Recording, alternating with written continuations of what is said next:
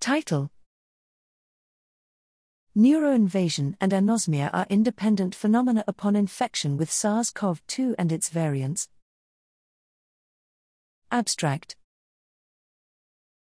Anosmia was identified as a hallmark of COVID-19 early in the pandemic. However, with the emergence of variants of concern, the clinical profile induced by SARS-CoV-2 infection has changed, with anosmia being less frequent. Several studies have focused on the neuropathogenesis of the original SARS-CoV-2, but little is known about the neuropathological potential of the variants.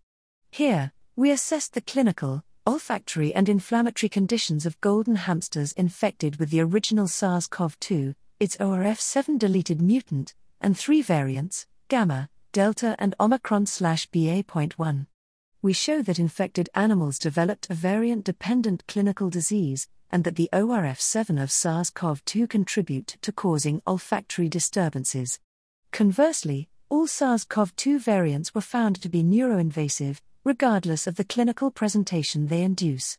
With newly generated nanoluciferase expressing SARS-CoV-2, we validated the olfactory pathway as a main entry point towards the brain, confirming that neuroinvasion and anosmia are independent phenomena upon SARS-CoV-2 infection.